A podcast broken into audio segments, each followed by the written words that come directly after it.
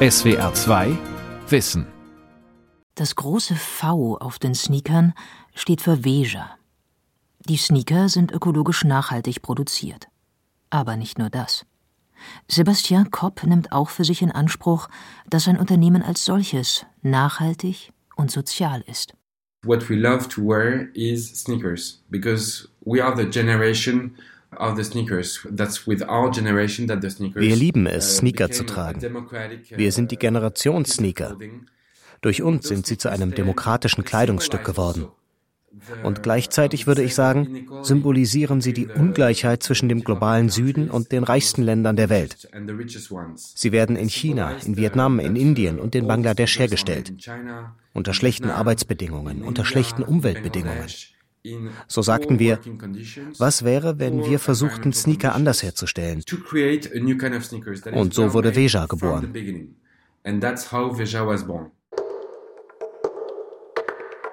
Soziales Unternehmertum. Profit ist nicht alles. Von Christine Sievers und Nikolaus Schröder. Sebastian Kopp war 25 als er Veja 2004 zusammen mit seinem Partner François Guillain Morillo gründete. Beide hatten Wirtschaft studiert. Von Modedesign oder der Herstellung von Sneakern hatten sie keine Ahnung.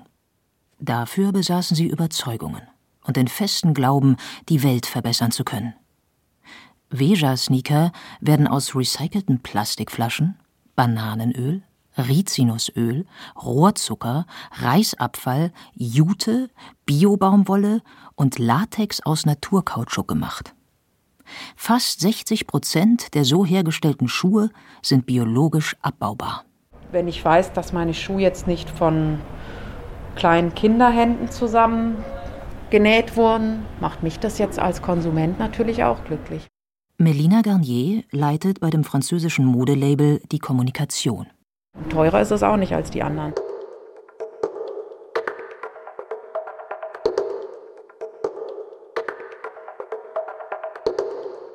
Es gibt einmal den Social Entrepreneur oder den Sozialunternehmer oder die Sozialunternehmerin, also wenn man über die Person spricht. Und das sind Frauen und Männer, die mit großer Hingabe und Risikobereitschaft an einer neuartigen, tiefgreifenden Lösung für soziale Probleme arbeiten und dafür Organisationen gründen, um die Lösung großflächig zu verbreiten. Das ist ein Social Entrepreneur. Rainer Höll ist Business Coach und gehört in Deutschland zu den Pionieren des sozialen Unternehmertums. Er baute den deutschen Ableger von Ashoka auf, einem internationalen Netzwerk für soziales Unternehmertum. Dieses Social Entrepreneurship fordert ein radikales Umdenken, um den gesellschaftlichen Herausforderungen unserer Zeit zu begegnen. Hochwertige Bildung, nachhaltiger Konsum und nachhaltige Produktion, Gesundheit und Wohlergehen und menschenwürdige Arbeit und Wirtschaftswachstum. Dies sind die wichtigsten Bereiche, in denen soziale Unternehmerinnen oder Unternehmer sich engagieren und eine positive Wirkung erzielen wollen. Wenn man über den Social Entrepreneur spricht, so wie er so von der Ashoka-Definition herkommt, dann hat man erstmal, spricht man erstmal über die Person und was für eine Art Organisation diese Leute dann gründen, das ist erstmal total egal. Das kann ein gewerbliches Start-up sein, das kann ein Verein sein, das kann eine Stiftung sein, das kann eine soziale Bewegung sein oder sogar eine Partei. Wirklich entscheidendster Unterschied ist, dass die Grundmotivation und DNA des Kernprodukts oder der Kerndienstleistung ist, ein soziales Problem zu lösen. Und daran wird der Erfolg des Unternehmens gemessen. Sebastian Kopp und François Guillain Morillon wollten Sneaker produzieren, ohne die Aspekte der sozialen und ökologischen Nachhaltigkeit der Ökonomie opfern zu müssen. Also recherchierten die beiden zuallererst, woraus ihre Sneaker denn überhaupt hergestellt werden können. So kamen sie auf Naturkautschuk. Wo wächst er? Am Amazonas in Brasilien. Das führte zu einer mehrwöchigen Reise, deren Erkenntnisse bis heute die Basis für die Produktion bilden. We work with uh, uh, field. Wir arbeiten mit sieben Kooperativen vor Ort im Regenwald. Uh, Sebastian, der die gesamte Ernte organisiert, ist im Regenwald geboren, dort aufgewachsen. Er steht mit allen Kooperativen in Kontakt und kennt alle, die dort arbeiten. Jeder erntet im Jahr von 100 Kilo bis zu einer Tonne Wildkautschuk. Dann verarbeiten sie den Kautschuk, pressen ihn und schicken ihn direkt an die Fabrik in Südbrasilien. Es ist also ganz einfach, mit ihnen zu arbeiten. Und mein Partner reist zwei, dreimal im Jahr dorthin. Ich einmal im Jahr. So it's a, it's a direct link. They are direct partner of us. Alle Veja-Sneaker werden in Brasilien produziert. Melina Garnier war auch schon dort und schwärmt von den Produktionsbedingungen. Es gibt eine Gewerkschaft dort, es gibt keine Kinderarbeit, sind Frauen und Männer am Fließband. Ich habe mich davon selbst überzeugt und das war eine Freude, das zu sehen. In Südbrasilien, Porto Alegre. Veja-Schuhe sind kein Beispiel für Deglobalisierung, für ein Zurück zur heimischen Produktion. Naturkautschuk wächst nun mal nicht im französischen Wald. Aber es ist ein Beispiel für Entflechtung, faire Produktion und Verantwortungsethik. Die Firma zahlt für den Rohstoff weit mehr als das weltmarktübliche. Der Lohn der Beschäftigten in der Fabrik in Porto Alegre liegt deutlich über dem brasilianischen Durchschnittseinkommen. Es gibt vier Wochen bezahlten Urlaub und eine Rentenversicherung. Veja unterstützt lokale Initiativen und Gemeinschaften. Dass die Container für den Transport nach Europa von Menschen mit körperlicher Beeinträchtigung gemanagt werden, gehört auch zum Konzept. Die Produktionstiefe ist hoch, die Zuliefererkette kurz. So what we want is to know. We want to know everything.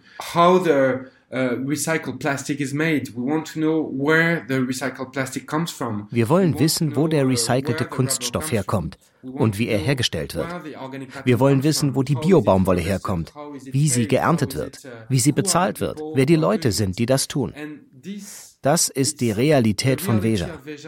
Es geht uns um die gesamte Produktionskette von Anfang bis Ende. Und ich würde sagen, das 15 Jahre lang zu erleben, das ist eine fantastische Reise.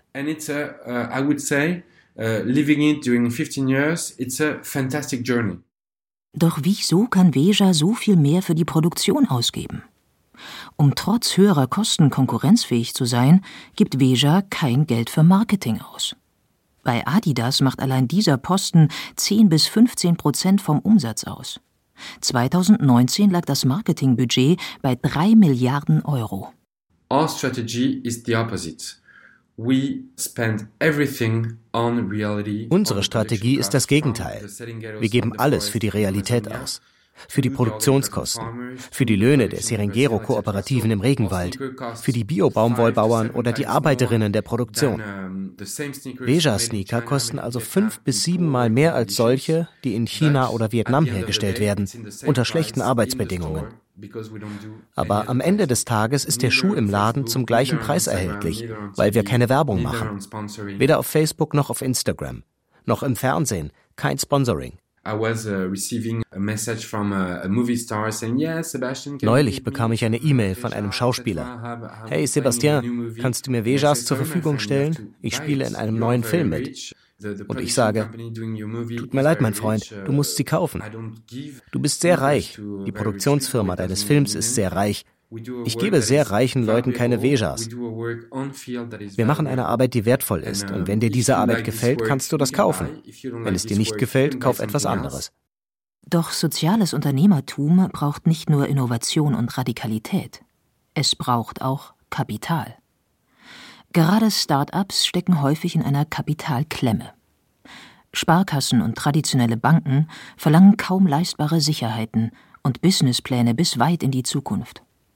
Risikoinvestoren spekulieren oft auf kurzfristige Gewinnmaximierung und sorgen so schon in der Gründungsphase dafür, dass Pläne für nachhaltige Produktion oder Mitbestimmung der Belegschaft gleich begraben werden. Allgegenwärtig ist das Schreckgespenst vom Investor, der das Start-up mit den gemeinwohlorientierten Ideen kauft, es maximal kommerzialisiert, auf Gewinnausschüttung bürstet und am Ende als nutzlos gewordene Hülle wieder auf den Markt wirft. So geht Raubtierkapitalismus. Die Alternative ist, ein Unternehmen in Verantwortungseigentum zu gründen, wie es so schön heißt. Doch was ist das? Da geht es vor allen Dingen um zwei Prinzipien. Das eine ist, dass diese Unternehmen Gewinne als Mittel zum Zweck sehen. Also Geld verdienen ist wichtig, aber die Frage ist, wofür? Und ist das der Endzweck? Die sagen alle, ihre Gewinne sind Mittel zum Zweck. Das heißt, sie werden reinvestiert in die eigentliche Unternehmensidee oder sie werden gespendet. Adrian Hensen ist einer der Gründer von Purpose Ventures, einer Genossenschaft, die andere Unternehmen dabei unterstützt, Verantwortungseigentum zu entwickeln. Und das Zweite ist, dass diese Unternehmen mit Verantwortungseigentum die Frage ein bisschen anders beantworten, wem es gehört im Sinne von, wer die Kontrolle hat. Die sagen nämlich, das Steuerrad über das Unternehmen sollte immer bei Menschen liegen, die in dem Unternehmen aktiv sind oder tief mit dem Unternehmen verbunden sind. Die Unternehmen, die Purpose Ventures berät, sind neben ganz traditionell inhabergeführten oft auch Start-ups und Sozialunternehmen, die Eigentum neu denken und passende Formen der Finanzierung, Organisation und Zusammenarbeit finden wollen. Es gilt, den Sinn eines Unternehmens zu wahren und zum Beispiel ein Aufkaufen oder eine feindliche Übernahme auszuschließen. Voraussetzung für so einen Schutz ist ein Gesellschaftervertrag, der ein Vetorecht für einzelne Gesellschafter vorsieht. So wird ermöglicht, dass Stimm- und Gewinnrecht getrennt werden, sagt Achim Hensen. Er hat mit seinem Bruder Adrian nicht nur Purpose Ventures gegründet, sondern auch die Purpose Stiftung die inzwischen an zahlreichen Unternehmen beteiligt ist, aber nicht um Geld zu verdienen, sondern um im kritischen Fall ihr Vetorecht auszuüben. Funktioniert so, dass auf die Prinzipien im Gesellschaftervertrag, um die zu ändern, gibt es eine 100% Zustimmungsklausel. Die lässt sich also nur ändern, wenn alle zustimmen. Und die Purpose Stiftung, ähm, die genau für diesen Zweck unter anderem gegründet wurde, übernimmt 1% des Stimmrechts, nur des Stimmrechts des Unternehmens. Das ist ein sogenannter Golden Share, ein goldener Anteil. Und die Purpose Stiftung hat eigentlich den Auftrag, immer Nein zu sagen. Also immer dann, wenn diese zwei Prinzipien im Gesellschaftervertrag geändert werden sollen, sagt die Purpose Stiftung Nein. Darauf hat sie sich wiederum in ihrer eigenen Satzung verpflichtet. Jetzt ist ein Verkauf oder eine feindliche Übernahme nicht mehr möglich. Denn die Purpose Stiftung hat die Sperrminorität. Armin Steuernagel, der dritte Kopf an der Spitze von Purpose, also Vermögen ist gebunden an den Unternehmenszweck und das ist eine krasse Geste, das ist ein krasser Vertrauensbeweis, das ändert natürlich den ganzen Charakter des Unternehmens. Ich will die besten Voraussetzungen schaffen, dass dieses Unternehmen langfristig sich selbst treu bleiben kann. Viele von Purpose unterstützte Unternehmen dienen einem gemeinwohlorientierten Zweck. Ecosia, die Suchmaschine, die mit ihren Einnahmen Bäume pflanzt.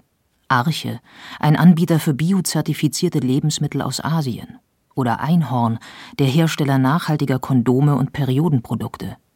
Und ShareTribe aus Helsinki, das vor zehn Jahren begonnen hat, Software für die Sharing Economy zu entwickeln. The so-called sharing economy, uh, which is basically the space we operate in, as you heard these wir bewegen uns in der sogenannten Sharing Economy. Das bedeutet, Nutzer, die nicht genutzte Dinge teilen oder vermieten wollen, brauchen eine Online-Präsenz. Die sind im Augenblick in der Hand einiger globaler Giganten, wie die Silicon Valley-Akteure Airbnb oder Uber. Diese Unternehmen haben großartige Innovationen durchgeführt, aber sie haben auch eine ganze Reihe Probleme verursacht, mit denen sich jetzt Gesetzgeber herumschlagen müssen. Die Menschen, die auf solche Anbieter angewiesen sind, sind mit den Bedingungen, unter denen sie mit ihnen zusammenarbeiten müssen, keineswegs glücklich. Denn sie werden ihnen diktiert. Was wir also brauchen, sind demokratische Alternativen solcher Plattformen. Die Idee für ShareTribe entstand aus einem Studentenprojekt. Mit einem Kommilitonen entwickelte Juho Markonnen eine Plattform, um gelesene Lehrbücher weiterzuverkaufen. Ihrer Gründungsidee sind sie bis heute treu. Sie wollen unabhängig sein. Weil ShareTribe kein Eigenkapital hatte, mussten sich die beiden Gründer für eine Unternehmensform entscheiden, die ihrem auf Gemeinnützigkeit und Teilhabe ausgerichteten Start-up diametral entgegenstand. Uh, Früher hatten wir eine Struktur wie eine Kapitalgesellschaft, also im Grunde so, wie es heutzutage die meisten Startups tun.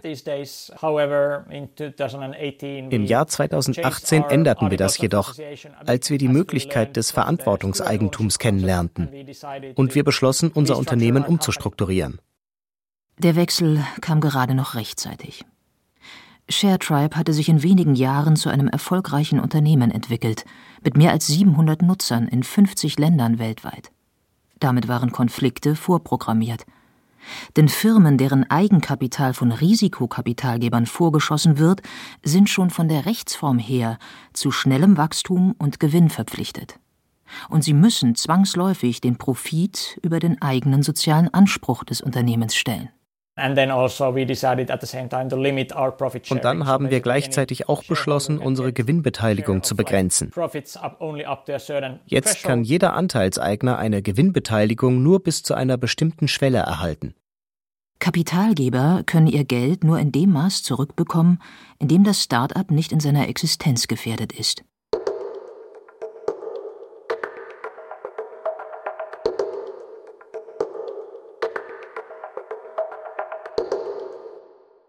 Die meisten Social Entrepreneurs der Gründerszene haben eine sehr gute Ausbildung, sind technisch, gesellschaftlich und international vernetzt und nutzen ihr Privileg. Viele wissen schon früh, was sie wollen, erzählt Rainer Höll aus seiner Erfahrung.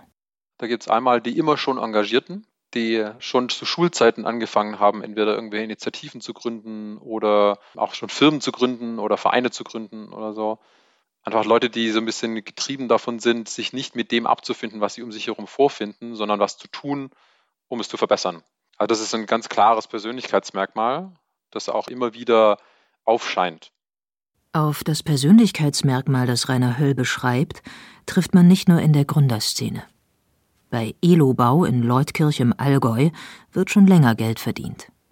Hier wird berührungslose Sensortechnik entwickelt und auch gleich produziert. Bedienelemente für Fahrzeuge, Joysticks, aber auch Notabschalter für Maschinen.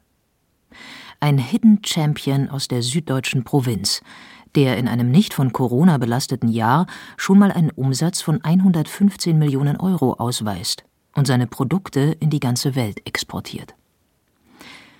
2016 wandelte Michael Hetzer das erfolgreiche Familienunternehmen in eine Stiftung um. Da war er noch keine 50 Jahre alt ein Richtungswechsel auf freier Strecke. Jetzt ist er nicht mehr Boss, sondern Manager. Genauer, Beiratsvorsitzender der Geschäftsleitung. Das empfindet er keineswegs als Verlust. Ich meine, das ist ja auch der einzige Unterschied. Es gehört einer Person nicht mehr. Und vorher hat es einer Person gehört, aber das Unternehmen oder der Erfolg des Unternehmens ist ja nicht abhängig von einer Person in der Regel. Also es ist einfach wichtig, dass alle richtig zusammenarbeiten und deswegen ist es für mich jetzt auch also nicht notwendig, dass jetzt eine Person irgendwie der Eigentümer sein muss, weil ja eigentlich auch die Gemeinschaft das generiert hat. Auch beim Stiftungsmodell sind Eigentum und Entscheidungsmacht getrennt. Das Unternehmen Elobau gehört zu 99 Prozent der Stiftung. Doch der Vorstand der Stiftung hat keinen Einfluss auf das Unternehmen. Andersherum. Die Entscheider des Unternehmens sind nicht diejenigen, denen es formal gehört.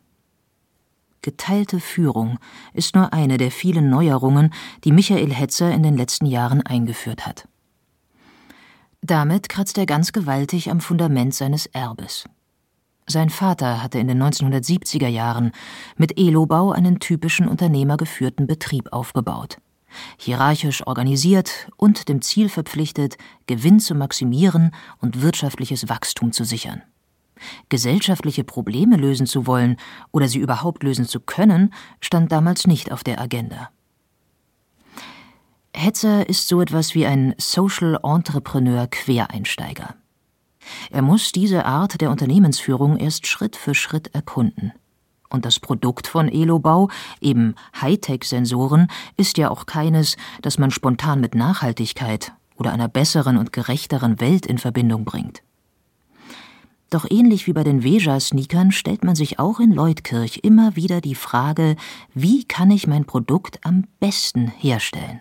Braucht jemand einen Joystick, ja, den wir produzieren? Oder sollten wir den nicht produzieren? Aber ich meine, solange es irgendwelche Fahrzeuge gibt, wo ich das einsetzen muss, wird man sie brauchen. Und dann ist es vielleicht auch gut, wenn dieser Joystick zum einen klimaneutral ist, zum anderen maximal reparaturfähig, vielleicht auch aus Materialien, die nicht so viel Ressourcen verbrauchen. Das sind alles die Themen, die wir betrachten, wenn wir ein neues Produkt entwickeln. Es muss eigentlich wieder der Trend zurück zu wertigeren Produkten. die einen Wert haben, den ich jetzt nicht einfach wegschmeiße. Für die Klimaneutralität bei Produktion und Lieferkette hat Elobau schon viele Auszeichnungen bekommen. Beim Forschungsinstitut Great Place to Work rangiert das Unternehmen immer wieder auf den höheren Plätzen. Alle zwei Jahre lässt man sich von der Organisation auch beraten. Alle Beschäftigten werden dann befragt. Am Ende bekommt die Geschäftsführung Hausaufgaben.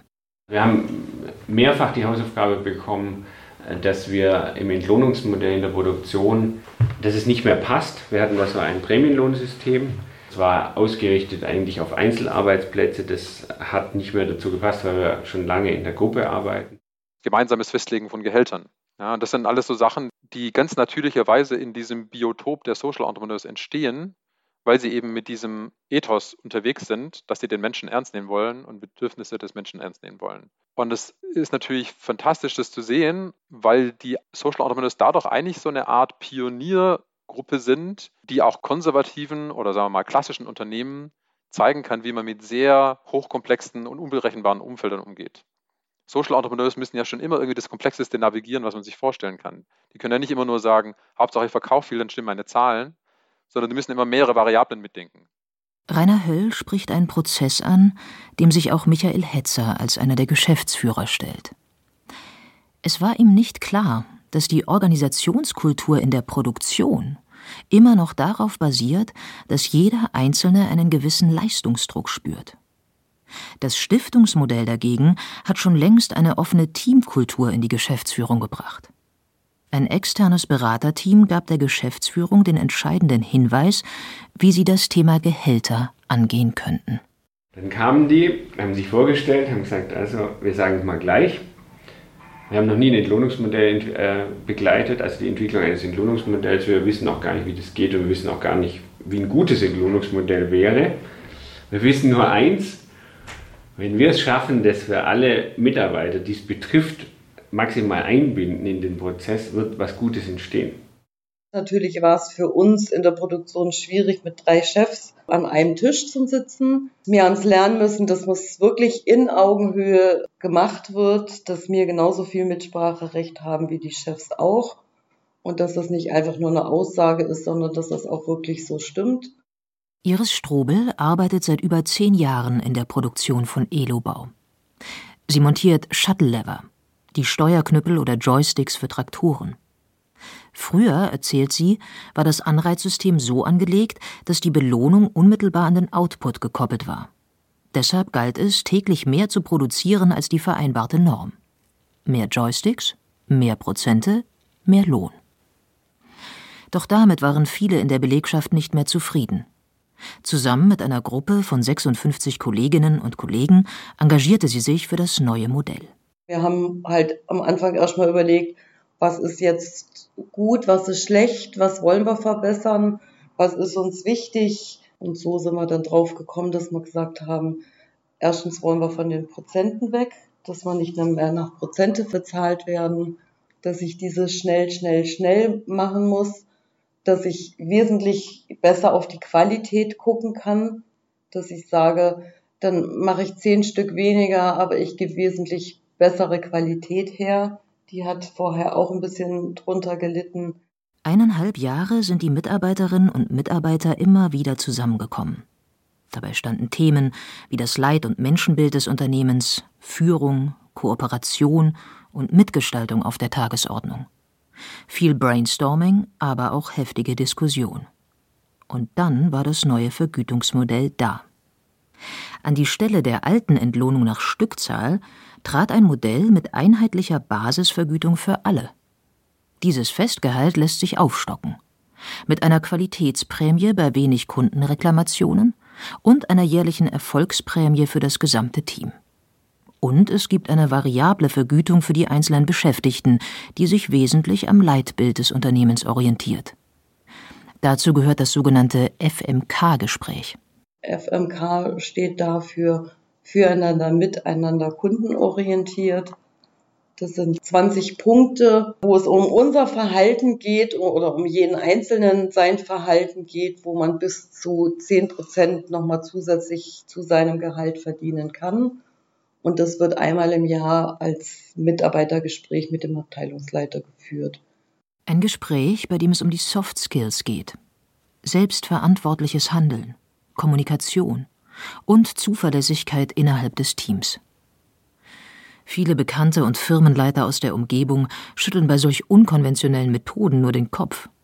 Leutkirch ist Allgäuer Provinz und Michael Hetzer der Exot. Wenn ihr jetzt die Produktivität, also wir messen die natürlich schon noch, aber wir bezahlen sie nicht mehr. Wenn ihr das jetzt aufhört, wird die Produktivität in den Keller gehen. Und das Gegenteil ist passiert. Weil man jetzt ganz anders zusammenarbeitet. Auch weil man jetzt natürlich nicht mehr den Fokus auf sich, auf seine Arbeit hat, ich optimiere mich, sondern ich, ich, schaue jetzt einfach auf das Gesamt. Ich sage, der Kunde zahlt uns alle, ich, was will der eigentlich haben? Nicht das, was ich jetzt gern machen möchte gerade, sondern welcher Auftrag ist jetzt der wichtigste? Wer muss jetzt durch? Oder wenn eine andere Abteilung viele Kranke hat, dann sagen die, du können wir euch helfen. Also das ist eine ganz andere Zusammenarbeit ist entstanden. All das zeigt, die Gruppe hat mehr als ein neues Vergütungssystem entwickelt. Sie hat die Arbeit in der Produktion neu organisiert und ihr einen anderen Sinn verliehen. Was Sozialunternehmertum halt exemplarisch zeigt, ist, wie man unternehmerisch aktiv sein kann, ohne Shareholder Value ins Zentrum zu stellen. Das ist für mich der Paradigmenwechsel eigentlich, dass man es wirklich ernst nimmt, wer eigentlich an diesem System dranhängt und auf wem und wer eigentlich überproportional profitiert und auf wem eigentlich zu viel rumgetrampelt wird. Und das hat Social Entrepreneurship gezeigt, dass man das integrieren kann in unternehmerische Modelle. Der Hunger nach Sinn in unserer Gesellschaft ist groß und treibt viele Menschen an. Social Entrepreneurship gewinnt an Akzeptanz, die sich durch alle Schichten der Gesellschaft zieht. Immer mehr sind auch volkswirtschaftlich erfolgreich. Doch kann eine ganze Volkswirtschaft mit solchen Grundsätzen und Regeln organisiert werden? Letztlich sehe ich eigentlich, dass die Unterscheidung zwischen Sozialunternehmertum und normalem Untertum praktisch vollständig verschwinden muss. Es soll immer Wettbewerb geben um die beste Lösung, das ist völlig in Ordnung. Und es soll immer auch faire Entlohnung geben für unternehmerisches Risiko. Das ist in Ordnung, dass investiert wird und jemand, der investiert, dann auch etwas dafür bekommt. Anders funktioniert Wirtschaft, glaube ich nicht. Aber letztlich müssen alle Unternehmen dem Gemeinwohl dienen. Ob es um nachhaltig produzierte Schuhe, um gemeinwohlorientierte Suchmaschinen oder Online-Marktplätze geht oder um berührungslose Sensortechnik? Die in diesem SWR2 Wissen vorgestellten Unternehmen sind für Rainer Höll nur die Spitze einer Bewegung, die noch viel größer werden muss. Also ja, ich glaube, es geht gar nicht anders langfristig. Die Wirtschaft muss dem Menschen dienen. Ja. SWR2 Wissen. Manuskripte und weiterführende Informationen zu unserem Podcast und den einzelnen Folgen gibt es unter swr2wissen.de.